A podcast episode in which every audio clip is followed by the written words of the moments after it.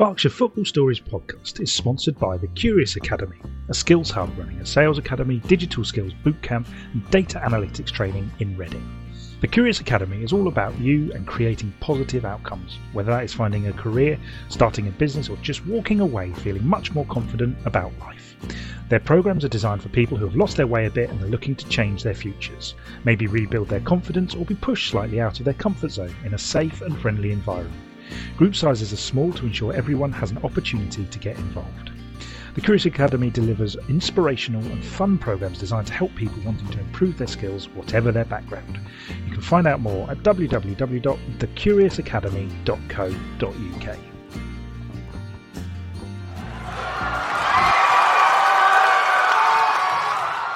Football in Berkshire's podcast is sponsored by TicketPass.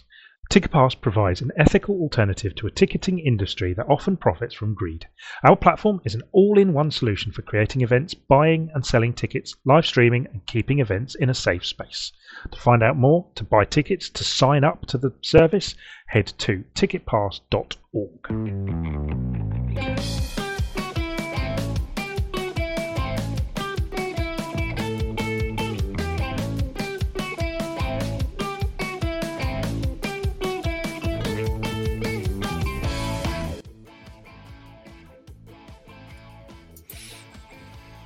Hello and welcome to the Berkshire Football Stories Chat Podcast with me, Rob Davies, Tom Canning. Hello. And Abi Ticehurst. Hello, hello. Three of us back together. I don't feel like we've done a pod, just the three of us for a little while. So it's nice to see your faces on the other side of the, um, the video screen. uh, Same to you, mate. It's uh, It's been a while, hasn't it? Although I did see you in person on Friday night, actually. Yeah, impromptu meetup. Yeah. Ooh. Yes. Yeah, that was quite good. It just happened to uh, turn up at a pub that I'm normally in, so, you know, coincidence, planned, you be the judge. Good stuff. Well, we've not been uh, we've not done a podcast for a couple of weeks, so we're going to be getting through all the all the stories and all the happenings over the last couple of weeks, the good and the bad. Uh, but first, God, oh, God, Tom, you've got your um, finger up already. There was a podcast last week. Oh, there was a podcast last week. Yes. I just wasn't on it, so I've refused to recognise it. Irrelevant. Yeah. Yeah, so uh, you did an impromptu dial-in, didn't you, Tom? It but, did, uh, yes. W- when I say there wasn't a podcast, I mean there's not a formal podcast of the chats variety. So, yes, so we've got a bit to catch up on. So, uh, uh, rather than our normal preamble, I think we've covered that and can tick that off the running order. We could uh, delve straight into the uh, action and the stories. And we're going to start this week with Sandhurst, a team that a few weeks ago we were wondering if they were even going to get to complete their league season, have now become champions of the Combined Counties Division One and as such being promoted to Step five next season. Um, they eventually finished having to play, I think it was ten games in fourteen days to uh, uh, finish their league season, which is pretty incredible, really. Um, and they still managed to maintain pretty high standard and uh, put away some pretty good opposition to uh, achieve the league title. Um, Tom, um, that is pretty insane, uh, the run-in they've had, isn't it? Yeah, I mean, I'll be first to say that uh, I don't think I thought they would do it. Mm. Um, I thought that was too many matches. I think at one point they played, I did look, They, I, I, I think I wrote something on it, uh, they played four games in four days at one point. Yeah. Um, I believe the term is bonkers. I believe mm. it's a slightly stronger term than that, but I'm not going to go down that route. Um, it just, yeah, mad. Congratulations to them. Thoroughly deserved it. Uh, I think we all, I, I don't think any of us thought they would achieve it. I think we all thought that was probably too much, but since they have achieved it, it's thoroughly well deserved. Um, you know, they'll be back at step five. Yeah, incredible stuff. Yeah, uh, thirteen games in April they had, which is uh, uh, pretty mad. Um, They, uh, yeah, like I say, I was I was unsure. Sandhurst, from what I've seen them this season, earlier in the season, I have to say, uh, they have looked a very strong side, and I thought they were probably the best side in the division. But that fixture schedule, you just didn't know whether it was going to get the better of them or not. And uh, with Barks County going so well in um, in uh, as a, a close rival to Sandhurst, you just don't know. Uh, you didn't. I personally thought that they might just fall away, but they've won the title by four points in the end. So clear victory. Yeah, pretty impressive stuff, eh, Abby? Yeah, definitely. Um, games to spare as well was even mm. more crazy, I think. That they've done that. Um, so yeah, f- fair play to them. Um, I think we talked about how competitive it was all season. So uh, yeah, that's impressive in itself, considering there was a real sort of switching going on between a few of the teams. Um, so yeah, just great to see that a Berkshire team's up there, and actually that we've got a few Berkshire teams up there as well in, in the playoffs as well, which we're obviously going to talk about in a bit. But yeah, yeah, fantastic effort from Sandhurst. Um, yeah, yeah, no mean feat at all. No, absolutely incredible stuff, and uh, it looks like. Uh, over at uh, Bottom Meadow, they might be. Uh, they're hoping to install a uh, artificial pitch this close season. Uh, last I heard, that was happening as soon as the season finished. Now, with both teams, Bracknell and Sandhurst, having completed their seasons, hopefully that will be being installed fairly shortly. And fixture congestion like this might be uh, less likely in the coming seasons. Yes, it's um, and and what I thought as well was they had a couple of different challenges through the season, because at one point we thought it was going to be Sandhurst or Langley, and mm-hmm. then it was Sandhurst or Barks County, and then it was I think it was Sand, Sandhurst or Deportivo Galicia, and yeah. so they, they had a couple of different challenges throughout the season, and, and they they um, you know they they they've risen to it. Sorry, if I I, I was a bit slow to react there. I, I can't decide whether everybody would like to see only half my face or half my face brightly.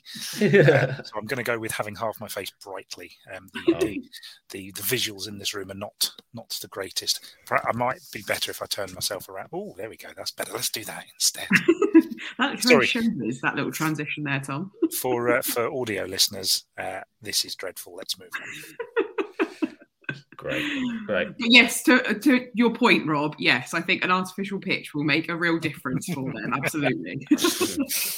yeah, I think it's just general in the area, it might make a difference. That's a, it's, a, it's a bit of a debate though, really, isn't it? Like, mm. I, I mean, I guess I'm slightly biased in the fact that I'm Ascot from here, but there's, there's nothing like a grass pitch, but actually the way that football is going, especially how competitive it is and the quality that, that is being produced lower and lower down the pyramids is actually that an artificial pitch is becoming more of a necessity in order for games to be played. So, yeah, I think it will make a difference, definitely. Yeah, I think it's the ground grading as well, isn't it? The uh, step six clubs having to adhere to strict ground grading. And so ground shares are becoming more of a, ne- a necessity. I think we said that we're is it six clubs in the... Um, Combined Counties Div One that uh, are not ground sharing either, in you know, as the tenants or the landlords of um, of a, a stadium. So, uh, so with so many games being played on the pitches, I think it, yeah, like you say, the artificial pitches might be becoming more of a necessity. Um, despite the fact I, I do like a, a good, well-maintained grass pitch, but you can see why clubs go for it. So, uh, you know, whatever makes sense for the clubs, certainly. I think we all do, don't we? I think we would all mm. prefer grass pitches, but um, and, there, and and I think we've discussed this sort of thing a, a few times. But there, you know, there's a bunch of reasons why yeah. um, why clubs are, are making the change. The main one being, uh, you know, twenty-four seven revenue pot mm-hmm. opportunities. Um, but but just equally, you know, division sizes increasing means there's more games. Division more divisions means more teams able to come up, but that means more teams need access to better facilities. You know, it just, you know, it goes on, the list goes on and on. There's, there's, I'm not always sure this is a good, like all of this expansion and all of this pyramid change um, to, to be certain things. And, and because the F A wants this strict, strict sort of adherence. So, we're, you know, we've seen in the, in the, the, the sort of slightly shambolic end to the season. And when I say shambolic, I, I, you know, the weather has not helped. From, I think from an admin perspective, it's just, it's just been an absolute nightmare. And, the F A have been able to quietly hide behind the leagues while everybody blames the leagues for for shambles. Um, they were the ones that have increased all the divisions. They are the ones that have said that this is when they the league should end. Well, anybody with an ounce of non-league football sense knows that, you know, it's slightly beholden to the weather and a bunch of other things. And I, I just, I am sure that every league will look back and go, um, I'm sure they, there are things they can improve, but but ninety-five percent of this shambles sits with the Football Association. Sorry, no one asked me that question. Just uh, wanted to get that out. Tom relieving the gas valve in the in the debate there. Very good. Well, uh, yeah, as we say, Sandhurst winning the division by four points in the end.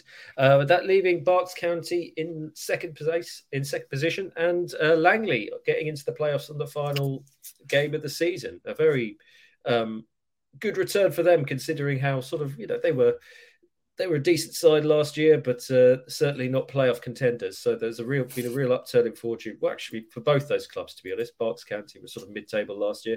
They both had fantastic seasons, but will now face off against each other in the playoffs for a uh, place in the, to meet either London Samurai Rovers or Rainers Lane on Monday. Um, who do you fancy out of those two? Uh, I'll get to you first, Abby. I know you're slightly biased. Uh, I'm I'm going to stick with Barks County because I did say I, I wanted them to win the win the league in general. So, mm. yeah, I'm going to stick with Barks County. I think they'll have that little kind of... I think potentially Langley might have been thinking that they were out of the playoffs and then actually they've somehow managed to sneak their way back in there in the last game, yeah. as you say. Whereas I think Barks County uh, have been up up in up in that area the, most of the season, haven't they? So I think... they'll have one last little push in them to really have a go at it, definitely. Mm, absolutely. Who are you picking, Tom? Um, I don't know. I mean, first it depends on when the game is, doesn't it? Because at the moment it sounds like Barks County are turning up on Wednesday and Langley are turning up on Thursday. That may yeah. well have been resolved by the time that this is... Um, this is This podcast goes out. Who knows? I, I can only imagine that that whoever turns up on Wednesday scores loads of goals, and then we put that together with with with Langley, who turn up on Thursday and score loads of goals, and see what happens. Do a Twitter vote. I don't know what the best way of deciding this semi-final would be. Um, you asked me who I think will win. Um, I don't know. yeah, it's. Uh, I mean, this division. Uh, we had um, the Barks County joint managers on the other week, and they were mentioning about how anyone in the division can beat anyone, really. And uh, I mean, the two teams played each other just a few days ago, and it, the the game finished three all. Um, and so, you know, they're very evenly well matched sides, uh, and uh, whoever whoever turns up on the day really is just whether Barks County, how Barks County sort of react to not getting the title, and whether Langley have got sort of that extra boost, as you mentioned, Abby, from actually uh, getting into the playoffs when towards the end of the season it perhaps looked like that, that might have been slipping away from them. Maybe that gives them the, that extra push. Uh, but either way, we'll have a Berkshire side represented in the final, which will be played on Monday. Um, London Samurai Rovers and Rainers Lane being the other two semi-finalists. And just before we get off them, London Samurai Rovers, they've got a player called Morrison Hashi, uh, who I mentioned in our WhatsApp group before. He's uh, he's finished the season with forty-four appearances and seventy-five goals. So uh, that's pretty incredible for uh, uh, someone at that level. I'm I'm not sure there'll be anyone in the country with a better uh, average than that, but seventy-five goals in forty-four games across all competitions. So uh, one to look out for, uh, either in the semi or the final there. Pretty incredible stuff. I think everyone's been raving about Matty Longstaff at Notts County, haven't they? But I think yeah. that throws him out the water, doesn't it? yeah, quite significantly, I think. Yeah, yeah, fair. Very good indeed. Right, we'll move on, and we're moving on to a League Cup win, the S R W F L League Cup win, which uh, Ascot achieved this past weekend. Yeah, uh, Abby. Something. On Sunday, yes, indeed. Uh, talk us through that. Uh, congratulations as well. And talk us through. I'm not sure I can stake a claim on that. Congratulations at all. I am, after all, only the Twitter lady. Um, but yeah, no, do you know what? It was a fantastic game as well. Proper toe-to-toe stuff. Um, it really could have gone either way. So a credit to Eastleigh, um, who beat us actually earlier in the season as well. It's been between the like between the two teams, it was a, a really exciting final. So um, both kind of pretty much smoked their way to the final, to be honest. Um, so yeah, a really a really great day. Um, it was down at Scowls Lane. Um, so yeah, um, a, a Sunday afternoon. Um, the weather was nice as well. That always makes a difference to a cup final, doesn't it? Mm-hmm.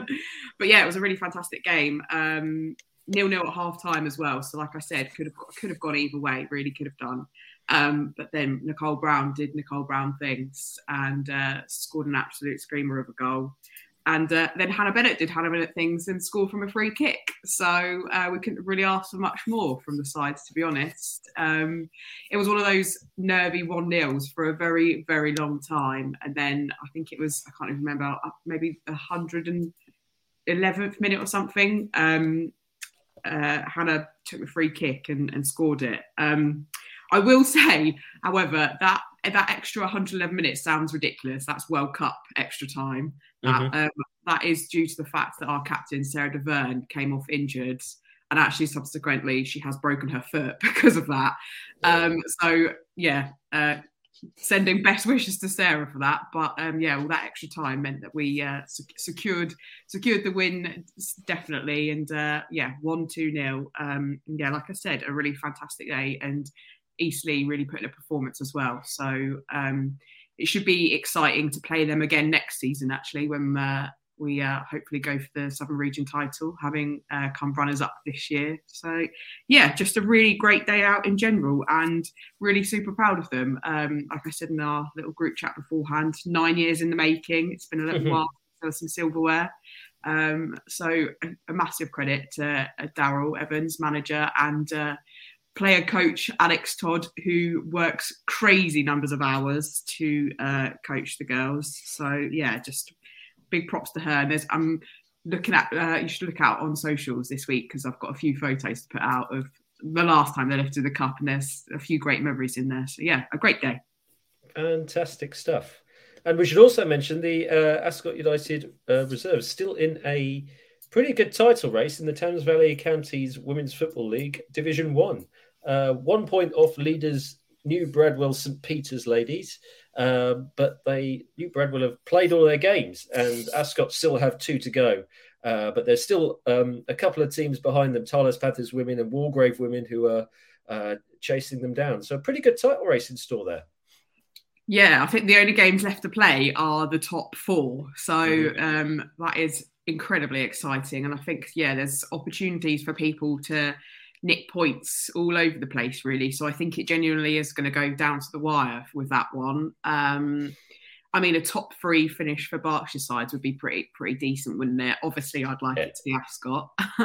um, but yeah, just a real chance for anybody to, to be in with a chance of winning that one. Um, it's a real credit, I think, to the way that women's football has developed in the last few years, the fact that we are seeing Uh, games go down to the, the final moments. I think um, there's there's obviously always going to be some big scores occasionally, especially if you have top and bottom teams play. But actually, I think if you look across the whole division in general as well, generally speaking, there's not been more than, say, four goals scored. So I think actually that's a testament to how competitive uh, the Thames Valley has become in the last few years as well, is that we're not seeing huge, crazy kind of World Cup winners versus, I don't know, San Marino scores these days. Um, so, yeah, it's a really exciting time. And, yeah, best of luck to Ascot, Tilehurst and Wargrave, who are all still still in it. Um, hopefully we bump New, New Bradwell down, down the table. So, um, yeah.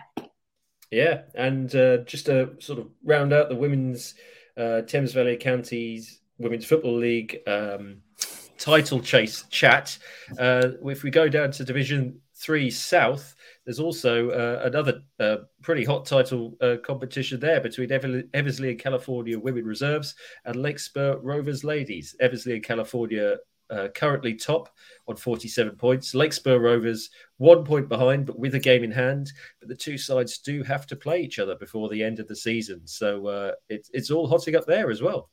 Yeah, absolutely. I think Eversley and California as well, their reserve side are, are fairly new in the last couple of seasons or so. So um, I think that's testament to the growth of the club as well, that the fact that their reserves are doing so well. Yeah. um, I know they're obviously out of the race at this point, but actually Shinfield Rangers as well in third Um, they're, they're guaranteed their third spot, I think, looking at the table. Um, again, a team that's only been around for two seasons. So, like I said, in terms of Div- Division One, I think it's just a testament to the growth of women's football in the last few years that um, teams are successfully making their way up the tables and uh, getting some good results. So, yeah, it should be an exciting one. And, yeah, fingers crossed, Eversley do it. Another Berkshire team at the top of the table would be great.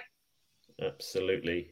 Good stuff indeed. Well, uh, before we go into the break, we've got um, the pretty much, well, one of the biggest games over the weekend happened down at Bottom Meadow on uh, Monday. It was the Southern League Premier Division South playoff final between Bracknell Town and Truro. And, or it's Truro City, isn't it? And uh, they uh, the two sides uh, have played each other twice before, Bracknell losing both Um, league games this season, and unfortunately uh, they were defeated at home three two with a goal in the ninety-fourth minute. A painful, very painful way to end up losing, because uh, obviously Truro now progress into the National League South. Uh, pretty tough one for Bracknell, that, Tom. Yeah, it really was. I mean, we you know we've all been we've all been there, haven't we? Last minute winners are not mm. um, are not the sort of the the. the thing you want to go, you want to end the season on. Yeah. Um, I know uh, I'm in the I'm in the Bracknell Town Supporters Club um, uh, Facebook group, and it's it's been pretty despondent. Um, you know, they're they're obviously all disappointed. Um, they've had a hell of a season though. Mm. Um, I, it's one of those where I guess at the start of the season, you know, it's one of those sort of cliches, isn't it? At the start of the season, if you'd have offered them all of this, they'd probably would have taken it, um, but it's it's just you know I spoke to Carl Withers last week on the podcast, and uh, it's just it, it's just you know you got you got a feel for them. Um, I, I noticed uh, uh, one of our one of our regular listeners, Ben Martin Dye, tweet he posted uh, on Facebook. Keep going flashbacks to their goal. This is a counselling thread. Please feel fro- free to post your feelings. And there's uh, there's the there's the meme of Steve Carell in The Office just shouting, "No, please God, no." Yeah, uh, it's you know they, they were they were they were so so close. You know, obviously they were behind twice. They came back twice. Um, it just, it, as far as from what I can see, watch the highlights. You know, Bracknell Bracknell were, were well in the game. That you know they they had chances. Ben Harris had a chance at the end, um, and it just it's just one of those things. But but it's it's fine margins, isn't it? And at one point we were thinking that Bracknell maybe could have won the league, and then mm-hmm. they are. And, and then here we are, playoff final, and it's just it's come down to it. It's not you know Bracknell lost a playoff final at uh, step uh, step four a couple of years ago. Yeah, um, to Hayes and Yedding. Uh, was it? I think no, so. Yeah. No, no, no. It was Cheshunt, I think. Oh, okay. Well, Hayes and um, Yedding won the league then that year, did they? Yes, they did. I think they lost the playoff final ah. to Cheshunt, and it just you know it's it's it's devastating, but. The club have to bounce back now. Um, for for for Carl Withers and Jamie McClurg, it's a it's a it's a moment that, that will help them grow. Um, I did on our on our Twitter thread. I did I did at one point just shout out, get Clergy on. Um, no no stranger to scoring a late playoff final winner. Um, obviously, you know you, you you feel for them. They will have to dust themselves off and, and go again. Now I I wonder whether they will prioritise league title uh, over everything else next season. Um, go all out to, to achieve that and win the league. Although there will be some stiff competition in that division, there are some, some there will be some big clubs around as well, um, fighting fighting for that title. Um, yeah, I mean they had such an incredible run since yeah. uh, Withers and McClurg came in uh, because you know they were uh, sort of in the bottom half. Uh, sort of mid-table, bottom half side, and then Withers and McClurg came in, and they, they, you know, they've, they've since that point they've been significantly the best side in the league, um, uh, and just missing out on the title by three points in the end. Uh, it's it's still a pretty incredible season, and that's before we talk about the cup runs and you know the game against Ipswich and victories yeah. against side in step two uh, to get to there to get to that point and to get to. Uh, to progress in other cup competitions. So, you know, they've still got the um, Barks and Bucks Cup final to play as well, of course, um, next week. So, you know, Their season is. Uh, I said their season's over. It's, uh, their season at uh, Bottom Meadow's over. It's not quite uh, complete yet. But uh, yeah, they've had an incredible season. I kind of hope they, obviously from a Berkshire side, they're playing Marlow in the final. I want yeah. uh, Bracknell to win. But uh, uh, it, it would be, they deserve something uh, out of this season. And I know second place in the in the Southern League Premier Division South, the first after getting promoted last season, is an incredible achievement in itself. But to get some silverware to sort of say, yeah, yeah this is, you know, this is, we got this from this season and it was a great season, would be really fitting, I think.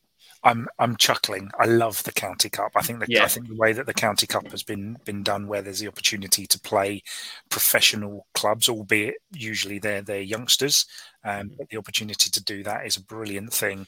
But I just, you know, I, and I'm chuckling. I'm just purely chuckling because it's going to be very much like, you know, they're going to have to pick themselves up for that um, because it, it won't have been a priority. At the, you know, when they when they were playing all of their games, it won't. It certainly won't have been a priority, and I'm sure they barely even thought about it in the build-up to the playoff final at the weekend. So it would be interesting to see how they do. And Marlow, of course, lost in their playoffs as well, so mm. both sides will be feeling a bit sorry for themselves and eager to uh, to, to get something out of it. Um, you know, there we go. Could be a good game down at the racecourse ground. Good stuff indeed. Okay. Oh, sorry. Go on then, Tom. It just occurred to me, you just said the racecourse ground, and I have seen a few people say, oh, why why all of these other counties play them at the professional grounds? Well, that, you know, that's fine, but uh, and it, a, a, a way more than half empty professional ground versus a packed non-league ground. My, I know where my preference is.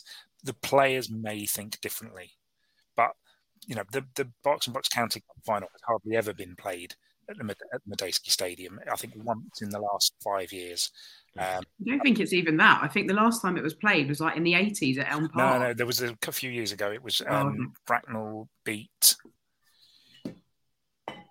This is going oh, good. Can't remember now. Maybe I'll even make, I might even be making that up. You're listening. To uh, yeah, I don't think mis- it has been. You're listening to a man misremember a fact. Top, I, honestly, I'm certain the last time a Barks and Bucks final was played at Reading or anything like that was in the eighties at, at, when it was at Elm Park. I'm sure. Maybe. I, I we, we anyway. We'll, I'm sure someone will point this out later when they're listening to it. But it's hardly ever been played there. I would, as I say, the players may think differently.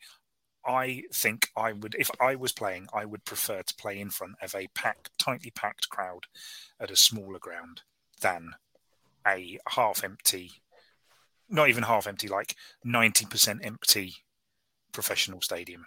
That's just how I would do it, and I think that's right.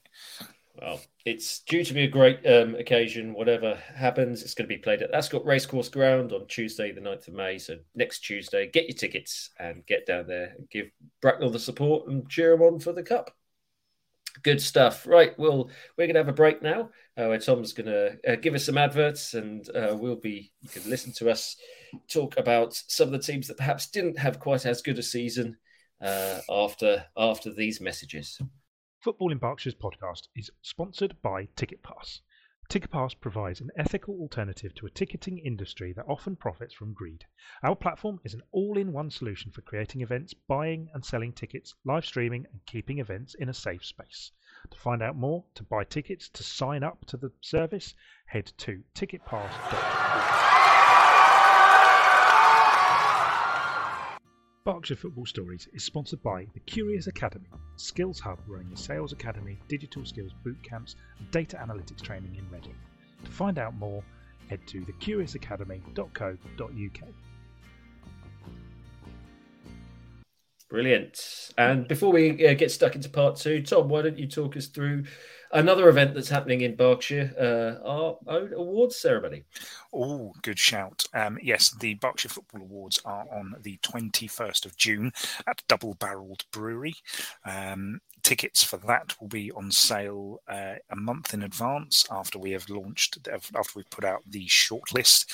Nominations are now open. You can go to the website to nominate a volunteer, a player, uh, a match day experience, an image, a uh, loads of stuff, absolutely loads of stuff. It's all there. A manager. I can't think you know, I can't think Please. of a single manager that has done a, a single good thing this year. So someone jump on and nominate some managers.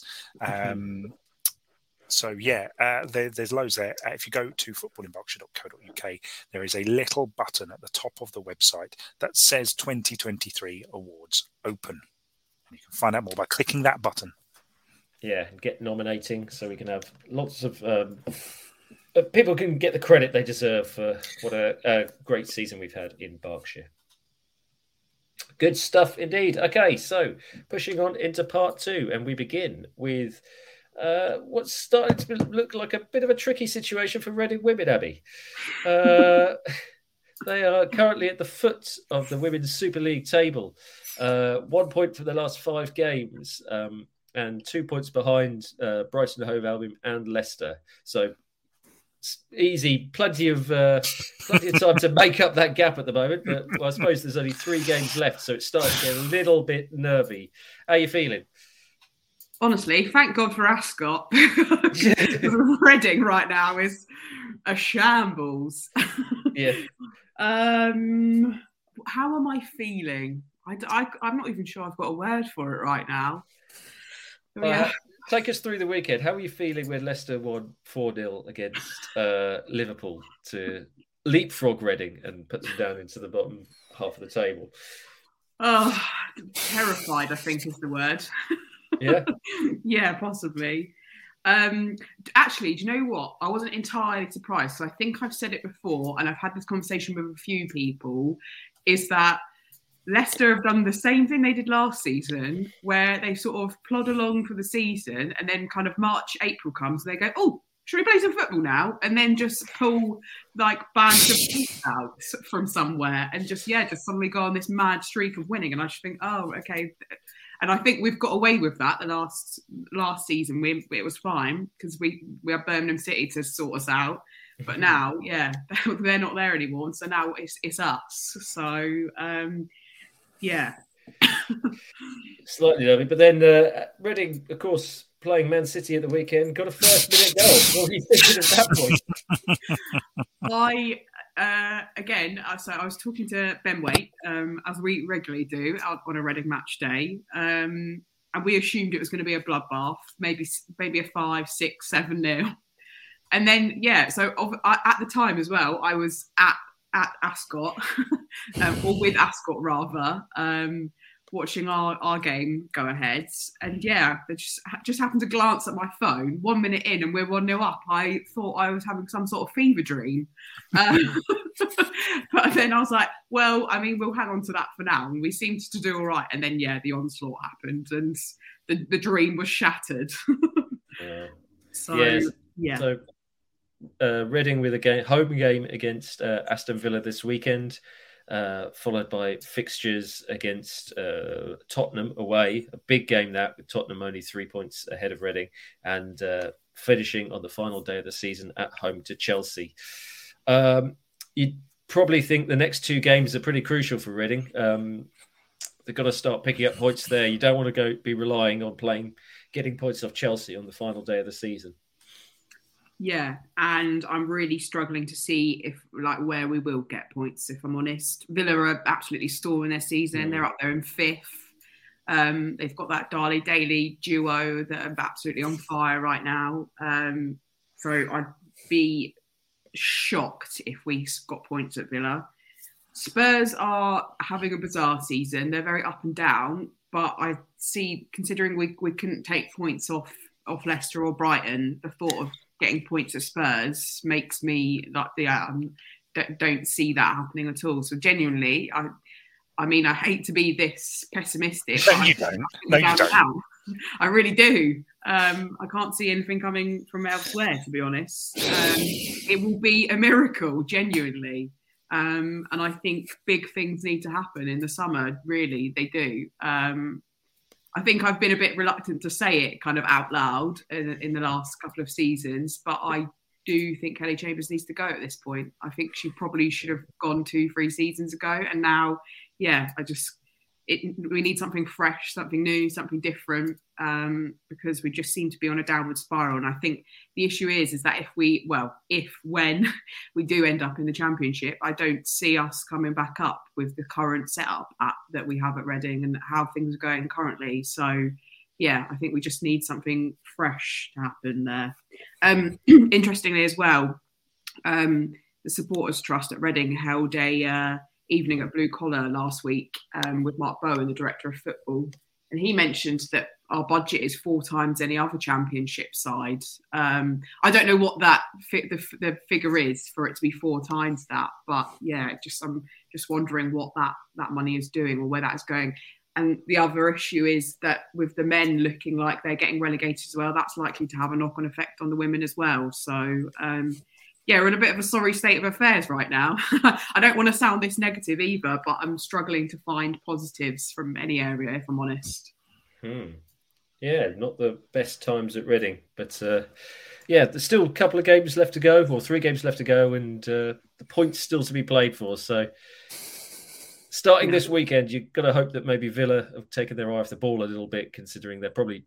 they're a bit too far away from Europe, and there's, there's absolutely no danger of them getting drawn into a relegation fight. They, like you say, they're at a cracking season, so uh, so maybe maybe a mid-table side is what you need. But uh, we shall see. We'll talk again uh, next week, and hopefully you're a little bit more optimistic.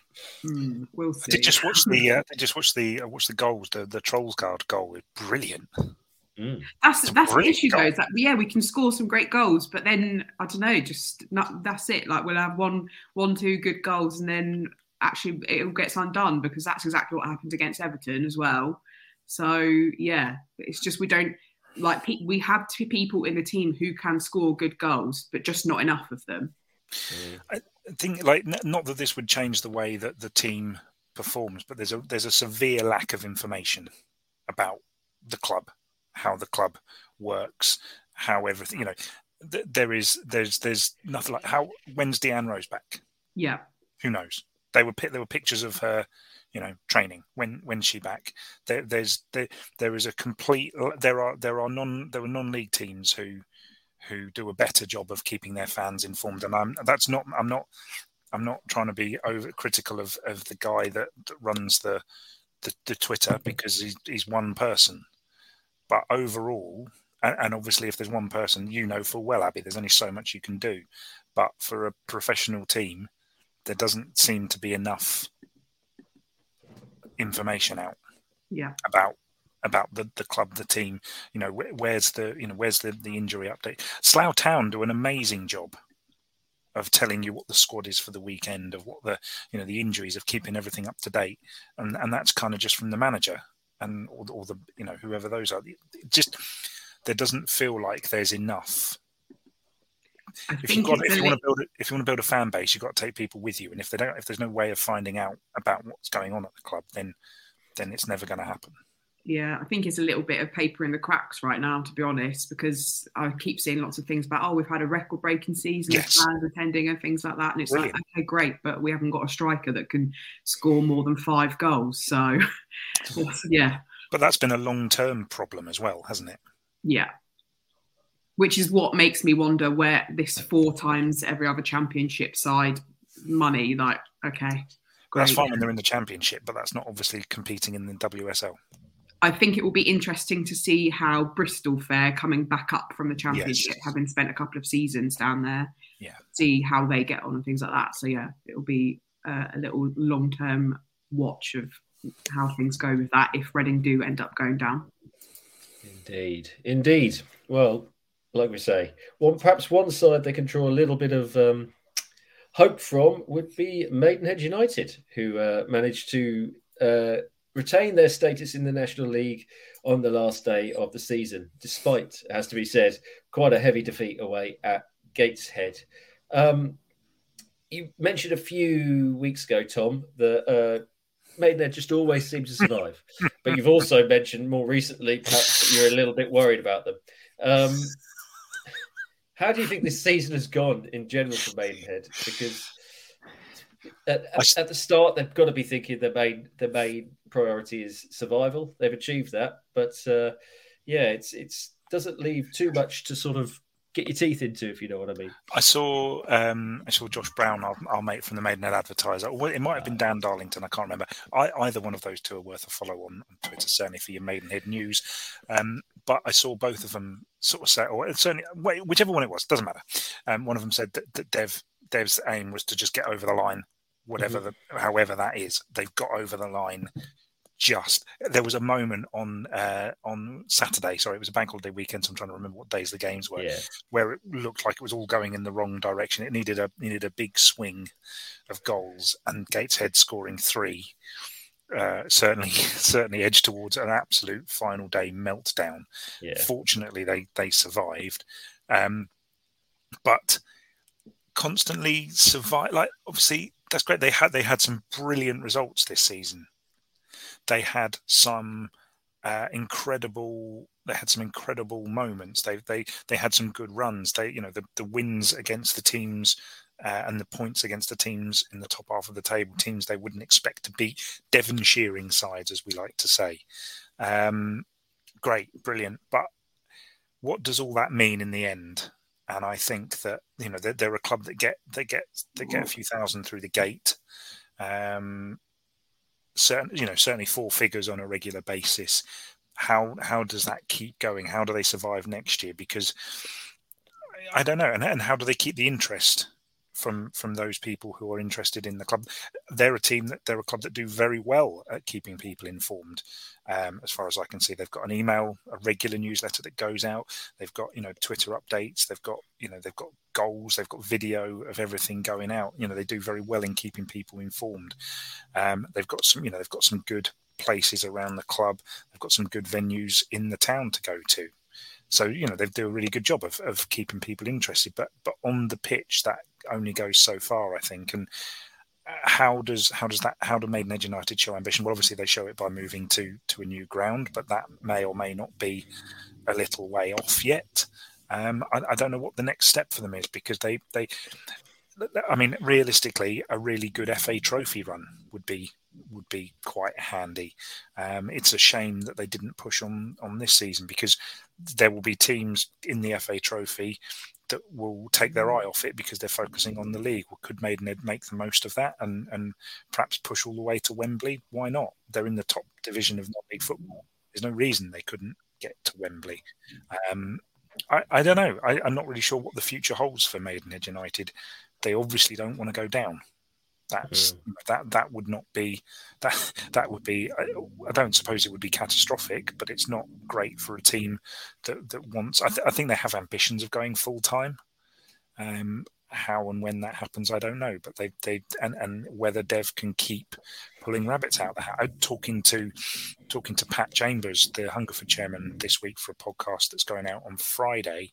Um, he said, you know, you you can. You keep each summer, you keep bringing players in, you keep bringing players in, looking for that one or two that are going to shine for you and keep you in the division. And, and he said, you know, and it didn't happen for us this summer. Well, sorry, it didn't happen for us this season. Well, I, I, you've got to think at some point, those rabbits are not going to come out of the hat. And and maybe maybe that's not going to be enough. And, and, and what then? Yeah, I mean... We've got to obviously uh, put that into the context of uh, Maidenhead being one of three mm. non-professional sides in the division. So, I mean, obviously their their goal is going to be to stay up each year. And uh, interestingly, all three sides did stay up uh, from the the. Yeah. Uh, it was um, some of the bigger boys, shall we say, that uh, the the more professional teams that went down. But you it's, know, it's you got to... one of those. Sorry, Robin, carry on. Yeah, no, just just going to say that you know you look at, at, when teams like Scunthorpe and Yeovil are going down, and teams with sort of championship experience, let alone you know mm. football league experience, then does that mean that obviously that uh, it's a great achievement to finish above those, but um it's like, will are you relying on clubs being sort of basket cases when they come down yeah. for the football league, you know, uh, to stay in the division? But uh, yeah, uh, it's it's tough for Maidenhead because they are the lowest budgeted side in the league, pretty much. They are uh, one of the smallest teams in the division, and so a good season is staying up. And how many yes. good seasons do you have in a row? You know, so that's it, isn't it? I think the the National yeah. League, the National League, it, because of where it is and the mm. calamity of falling out of the Football League, you do end up with a basket case or two a season, mm. uh, and and essentially there were only two relegation spots in the National League this season because Yeovil looked like they're going to go into administration and Scunthorpe were absolutely dire. The fact that neither of those finished bottom mm. um, is is you know, and and Maidstone United did doesn't I don't think that reflects on Maidstone United at all, but how those two other sides didn't finish in in the bottom two, I, I don't know. There, so so so there, there is that. I suppose there is always a guaranteed relegation space almost for a complete basket case of a side that's fallen out of the Football League. So it's yeah. not quite as it, it it's maybe not quite as difficult to stay up as as the National League South in some respects. Maybe National, yeah. No team got below forty points in the National League South. And that's yeah, ridiculous. That is, um, yeah. I, I suppose you're right there. I mean, moving if we uh, sort of say, well done, I guess, to Maidenhead yes. for staying up. It's been a quite pessimistic chat, but if you, uh, you, as you've mentioned, the National League South, we move on to Hungerford, who obviously got relegated from their uh, from that division. Uh, will be going down to Step Three next season, and as you mentioned. Uh, talking to Peter Chambers, that um, it's it's just their their signings didn't click. They seem to be in a lot of games all the way through the season and um, just missing a goal scorer. And then when they got a goal scorer, or when they got a few, they kept getting injured. And so uh, yeah. towards the second half of the season, it was it was just an unlucky season for uh, Hungerford. But again, I mean, if they're going to be one of the smallest teams in uh, Step Two. Um, Uh, their ambition was essentially to stay up each season. How many seasons do you have a good season where, you know, you stay up? And unfortunately for Hungerford, they had uh, didn't have a good season this year and have ended up going down. So, yeah, anything uh, anything to mention on Hungerford? Um, um, no, a lot of this will be covered in the podcast on Friday. It's a, it's a good one. It's about a half hour with, with Pat, and um, it, it's really good. You know, he said, you know, we just we just they they ended up towards the end of the season through a little bit of money they'd made from the trophy at it to try and do it, and you know, it didn't it didn't come off. Injuries, a couple of other. other things. It just you know just didn't come off for them. But listen out for that podcast on Friday because that's a good one. Good stuff indeed. And uh, to round out, our, I guess, our relegation chat, um, uh, Windsor getting relegated from Step five from the Combined Counties Premier Division North. Um, yeah, we'll be playing Step six football next season. Despite winning their last two games, um, other sides picked up points as well. And, in fact, Windsor have actually had a points deduction um, added to their total, meaning they finished uh, second bottom on twenty-nine points from their thirty-eight games, um, five points from safety in the end. Uh, it's a real shame for Windsor, isn't it? Um, uh, Abby, what do you make of their situation over there? Yeah, I think so. It's like that, that table's been like equally as competitive at bo- both ends, hasn't it, really? So the, the promotion race has been just as Uh, scintillating as the, the relegation race was, really, and it, it looked like it really could be any of the sort of bottom four, bottom five. Um, but yeah, Windsor. I think I said it a few. I've said it a few times over the season that Windsor have just been a, kind of quite disjointed, really. Um, they've picked up points in places maybe they couldn't, they shouldn't have picked up points, and then lost in places where equally they probably shouldn't have lost. Um, and not picked up those points in the right places, really. So, um, and I think we, we talked about it with Bob as well, the fact that there's been quite a few things off the pitch as well in terms of um, owners and things like that. It's potentially had an effect on on the players and their, their pitch performance as well, that sort of uncertainty. So, um, yeah, it's never nice to obviously see a, a fellow Berkshire side go down. Um But maybe maybe they need a sort of a rebuild season down at Step Six to to come back up again, possibly. Um, yeah. Yeah. Hopefully that's the way it works out, and they can, you know, put right some of the issues that have been plaguing them for a couple of years now, really, um, and you know, get the club all pulling in the same direction because uh, there's potential there. Obviously, with how uh, Windsor and Eton performed uh, uh, previously, and you know, Windsor not so long ago have had good runs in the F A Vars. Um, you know, if they get it right, there's uh, good potential there, Tom.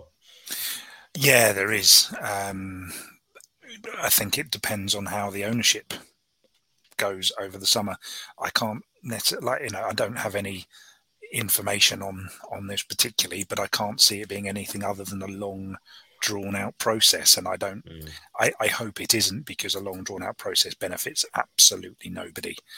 Um, I I've, I have spoken to Mick, uh, Mick Woodham, the manager. Um, that's all I can really say. Um, I, I I can't see it being a quick, quickly resolved. It does it for the sake of the football club. It needs to be, whatever's going on, it needs to be sorted out really quickly, because they need a clear run at the summer to build. Uh, because there is absolutely no way that, that Windsor should be going into step six football without being the title favourites. Mm, absolutely. So we wait to see the start of the season where they end up and how they can compete at step six. Well, yeah, one to keep an eye on. Um, we're rounding out our sort of uh, chat from the weekend. Uh, like we're going to have to talk about something uh, slightly unusual. Ascot having things that not going quite their way at the weekend. Um, they with the semi-final of the Cherry Red Records Premier Challenge Cup, the League Cup for the um, uh, Combined Counties, and uh, a three-all draw at the racecourse ground with North Greenford United, but unfortunately losing Uh, four two on penalties. Uh, so no treble this season um, for Ascot. Obviously, it's still been pretty successful, whichever way you cut it. can't, really, can't really deny that. But, uh, but yeah, how how did the game go, Abby? Uh, do you know what? It was it was a really great game, and like fitting of a semi-final, again, definitely super, super competitive. Um, I, I, I say that. We, we, we had gone up two nil in inside twenty minutes. Um, so really, it should have been kind of plain sailing from there, to be honest. Um, but yeah, I guess um, teams come to Ascot hoping to get points and hoping to win things, don't they? So I think um, North Greenford just maybe in the final. What? I what think now? You're confusing Ascot United with Ascot Racecourse. Okay. Um, You throw me off there, so I'm not what I'm saying now. um, no, I genuinely Greenford. have. You've completely thrown me off there. What was I saying? Uh, yeah, so North I think Greenford, yeah, yeah North Greenford just um, pulled it back with three goals. Um, and then, funnily enough, actually, I did have a conversation earlier in the week with Louis um, about his goal gift and things like that. And he was like, I'm scoring on Saturday. And he did a great header as well. Um, To, to send it to penalties. Um, we're no stranger to penalties, obviously, this season. But um, yeah, just was not was not our day for it. Um, I never ever want to make excuses for them, but I think a little bit of it was the the team are a bit tired. I mean, mm. It's been a bit busy this season, so um, yeah, I think it was a little little bit the last few sort of moments or so were were a bit like we we did look a bit tired, but. Um, I mean, there's so much positivity around the rest of the team and the club in general, actually, that I don't yeah. think it's necessarily a bad thing to have have a week off before uh, before the Vars final, um, yeah, exactly. and be in another final. So, yeah. Yeah, having, what is it, um, three weeks between that semi-final and your next game uh, at Wembley. So, yeah, hopefully some sort of recuperation can take place in, in that period, and uh, Ascot can hit the Wembley final in the F A Vars fit and, uh, you know, at one hundred percent. Yeah. Sorry, Tom, I was, you look like you were about to say something there. I'll cut you off. Oh, I was just, uh, I was just going to, I'm just reminded of uh, something I said to uh, your chairman last on last week's podcast, Abby. Um, I think Thatcham had three cup finals in the lead up to the Vars. Uh, they had the Hellenic League Cup final. I think they had the uh, Barks and Bucks Cup final, and then the F A Vars final. They lost the first two. There you go. If you're looking for a good omen. Very good. And on the other side of the draw, um, another Berkshire side going out, Hollyport, who've actually, you know, had a very good season, get to the semi-final um, and um, uh, being knocked out by uh, Blackwell Heath, a, a very strong side. Never lose. Uh, yeah, never lose. Uh, but um, yeah, Hollyport in the end, uh, twelve points above the relegation places. So, you know, a pretty a pretty good return for them. And unfortunately, just couldn't get over the line in the F A Cup uh, sorry, the F A Cup, the uh, the League Cup uh, semi-final. Uh, so no Berkshire representative in in that trophy in the final this season, unfortunately. Maybe next year for us. Right, uh, just before we go, we should probably just have a look at the any fixtures this weekend. We won't do um, a full pick because uh, there, there's so few games now. Um, uh, Abby, maybe pick out a, a couple of the women's games because there are there are a handful of women's games left on the Sunday. Um, so and some pretty you know pretty uh, big games in terms of uh, title contention. Yeah, I think I probably have to go for Ascot versus Wargrave, don't I? Really. Mm-hmm. Um, It's a bit of a... It, it, I mean, we talked about how competitive it was. Um, Wargrave have got a little bit of a hill to climb because they are six points behind Ascot, but um, they have still got three games to play, so they'll be looking to pick up points everywhere possible. So, um, yeah, I think actually when you look at um, kind of win, draw, lose stats as well, there's, there's very little between the teams as well, so it's very possible that either side could take points there. Um, it'll be a nil-nil draw now, I've said that, won't it? Nailed on. Um, but yeah, I think that should be a real thriller of a game, definitely. Very good indeed. Tom, is there any fixtures this weekend you want to draw attention to? Um, I mean, I think the crucial one is is Reading v Aston Villa, isn't it, on Sunday? Um, mm-hmm. That's the that's the big one. Um, you've also got uh, a lovely Monday night, Four o'clock. I'm not sure if that's. I'm not sure how right. Oh no, it's bank holiday, isn't it? There we go. You've got the. Um, you've got the. Uh, uh, the, the. I want to say the, the West Berkshire derby, Reading at Y M C A at home to Burfield. Um, the Padworth versus Burfield derby. It's. Uh, that'll be that'll be quite a good one. I, I'm not sure of the state of the Thames Valley Premier League at the moment. I know Yateley have obviously won it. I'm not sure what anybody's playing for, but that would be quite a quite a nice game to go to. The Cauldron down at Padworth Village Hall is a is a is a smashing little place to go. Um, there's nothing around it, so you know, it's a, you're you're a captive audience. Um, but yeah, it's a it's a it's a decent little place to go and watch a football match. Lovely stuff indeed. And for these fixtures and anything else, get on over to w w w dot football in berkshire dot co dot u k and the fixtures results page, and all your Berkshire fixtures um, will be there, and you can pick out the games remaining for the end of the season. You still enough to go to a game every night if you want to, but, uh, but uh, yeah, they're getting few and far between now. So get over and uh, check the check the fixtures before travelling. Good stuff indeed. Right, is there any other business before we wrap up? Um, only go and buy your tickets for Wembley. They're still on sale. Go and buy. You remember to put that in the actual podcast this time. That's good. Yeah, uh, still hanging on about that. By me. So, Ascot tickets for Wembley. Uh, non-finals, um, non-league finals day on Sunday, the twenty-first, twenty-first of May uh, at Wembley. Obviously, your ticket will get you into the Ascot versus Newport Pagnell F A Vars final, but it also gets you into the F A Trophy final between Gateshead and Halifax. So, oh, two tickets one. for the price of one. And yeah, get down there supporting Ascot, and uh, you can um, go to Ascot, and all the ticket information is there. You can sit with all the Ascot fans. So you've sold quite a few already, haven't you? Two and a half thousand last I saw. Yeah, about that. I think we're approaching three actually. So okay, yeah. Very good indeed. Yeah, so mm-hmm. There's going to be a good crowd there. So uh, it'd be great to be part of it. So get on down to uh, the Ascot Uh, Twitter page and social media and website for information on how to get your tickets. Good stuff. Nothing else? No? No. Two podcasts this week. Enjoy. That's enough. Great. Two podcasts this week, so watch out for the second. But uh, we'll wrap it up there and just say you can follow, uh, follow us. As we mentioned, you've got the website, w w w dot football in berkshire dot co dot u k, or you can follow us on all the social media, media channels. Just look for Football in Berkshire, and we'll come up on pretty much any of them. So uh, get on down for all our content there. And we'll just say thank you very much for listening. It's, uh, I've been your host, Rob Davies. I've been joined by Tom Canning. Hello. And Abi Ticehurst. See ya.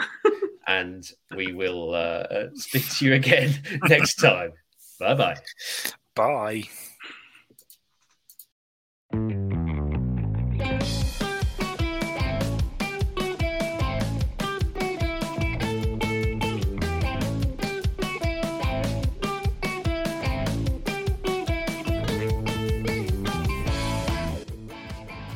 This episode of Berkshire Football Stories was hosted by Rob Davies and featured Abi Ticehurst and Tom Canning. It was produced by Tom Canning. Our theme music is called Space Camp and is from the album Everyday Adventures by Reading ukulele band Rocket Kings, who you can find on Spotify and all good music outlets. Find Football in Berkshire on Twitter, Facebook and at football in berkshire dot co dot uk.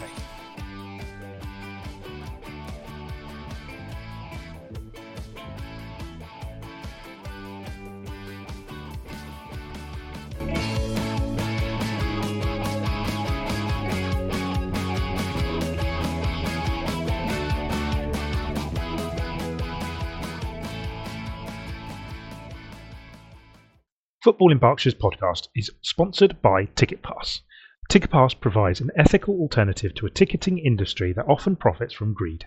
Our platform is an all-in-one solution for creating events, buying and selling tickets, live streaming and keeping events in a safe space. To find out more, to buy tickets, to sign up to the service, head to ticket pass dot org.